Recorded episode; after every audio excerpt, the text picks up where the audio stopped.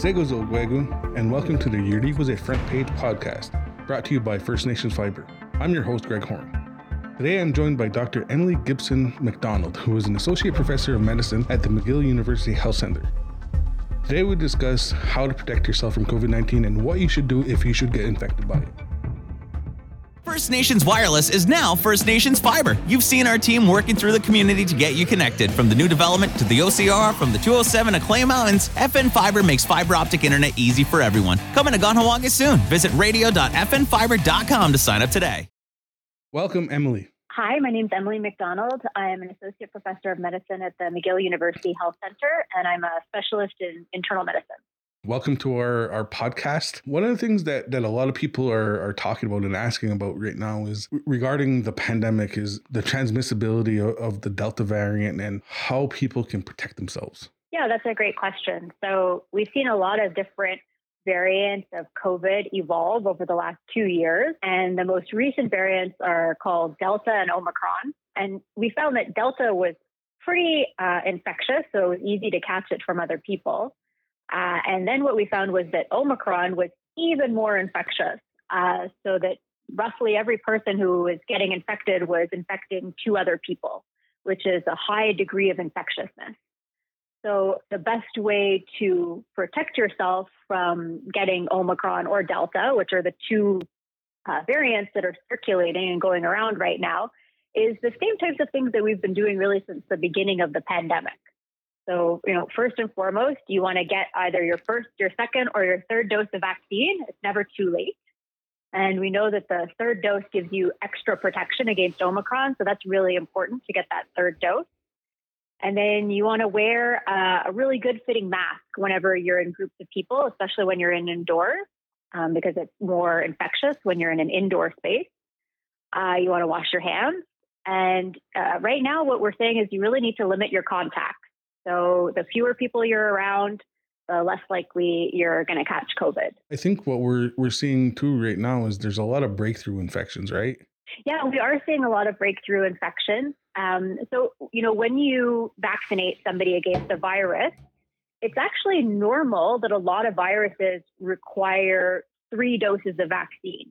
So in a way, it's not that unexpected because a lot of people are getting several months out from their second dose. And so the immunity is starting to decrease. So your antibody levels are starting to go down a little bit, uh, which is normal with time. And so what a third dose does is it reminds your body, and then your antibody levels get nice and boosted and they come back up high again. And we see that like lots of different viruses like hepatitis, when we get vaccinated against that, a lot of them require three doses of vaccine.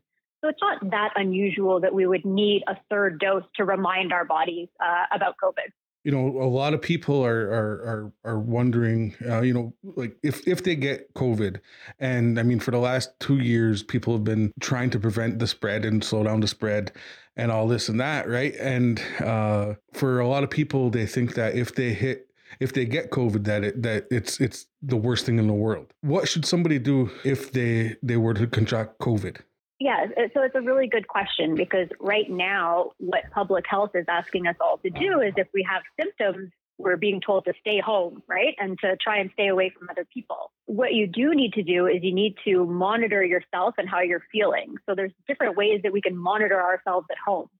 So one way is to check your temperature, so to see if you have fever. Um, so it's normal to have fever with COVID, but that should go away after a few days. Um, you shouldn't keep having fever after like seven to 10 to 14 days. That's, you know, too long. So that would be something to signal that you might need to see a doctor. And then the next thing that you want to monitor is your breathing, because that's one of the more um, scary side effects of COVID is it, it, can give you some problems with your breathing.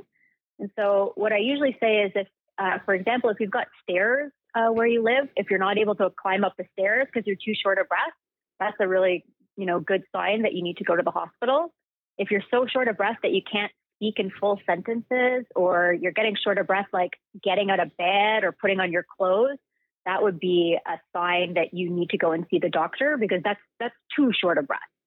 It's normal though that you're going to have a sore throat, you're going to have a cough, you're going to feel achy, and all of those things can last several days. If you get COVID or if you test positive on a, on a rapid test, and as you know, we can't get PCR tests now. You know, what are some of the some best ways to to treat it? Like, is there over over the counter medication to that people can take, or or any other home remedies? Yeah. So the the best thing to do is to take, the usual treatments that you would take if you had a cold. So if these are medications that you would normally take if you have a cold, you can take the same types of medications. So you can take Tylenol. You can take ibuprofen if you're, you know, otherwise healthy and your kidneys are okay. Like Advil is something that you can take for the aches and the pains. Um, sometimes a hot shower can help if you're achy or if you feel like you've got a cough or you're having a little bit of trouble breathing. Um, like hot bath or hot shower can help. Um, and then just making sure that you keep up with your fluids, that you're able to eat okay, make sure you're drinking water and electrolytes, keeping hydrated, all the usual things that you would do. Um, if you're someone who uh, has a problem with their immune system, there are medications that can be taken. And so if you get COVID and you and you're quite sick from something else, like maybe you've got cancer or you're getting chemotherapy, those people should see a doctor as soon as possible because there are some treatments that we can give people who are really high risk to prevent them from um, complications like going to the hospital. I guess we're we're seeing uh, in the last few weeks is is uh, an increase in hospitalizations uh, in, in, the province of Quebec. If we go back to to March 2020, uh, one of the things that was the messages that was being put out there was we don't want to see an, uh, a huge increase in hospitalizations and put a strain on the healthcare network. So how how how can people best do that? Are you guys seeing a lot of people just going uh, going to the hospital um, because they think they have COVID, but they're not really seriously ill or, or anything like that? So that does happen sometimes, but I would say for the most part, members of the public are pretty aware now of the big stress that's on the hospital system.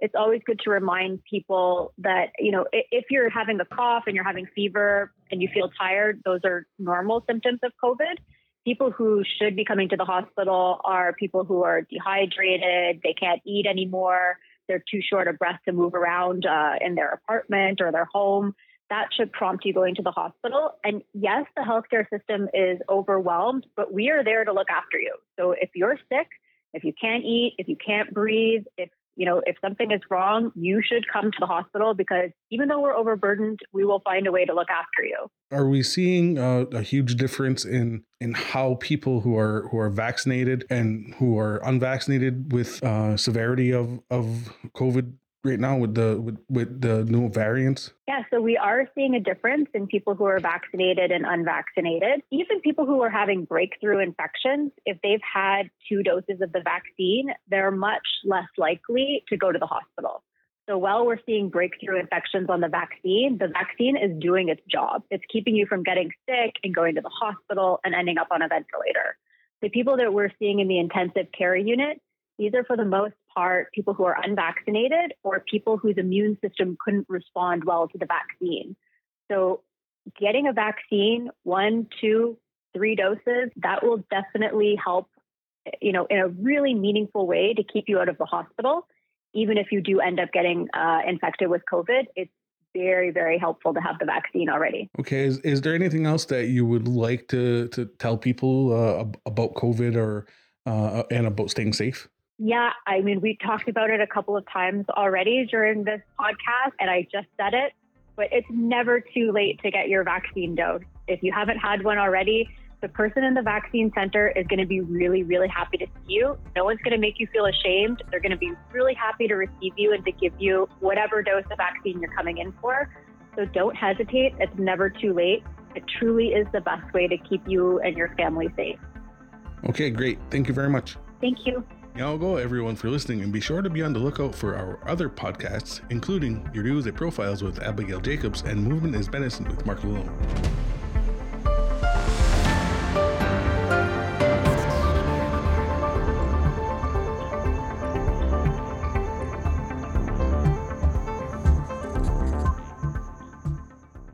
The views and opinions of the guests expressed in this podcast do not reflect those of Redeewase and its employees.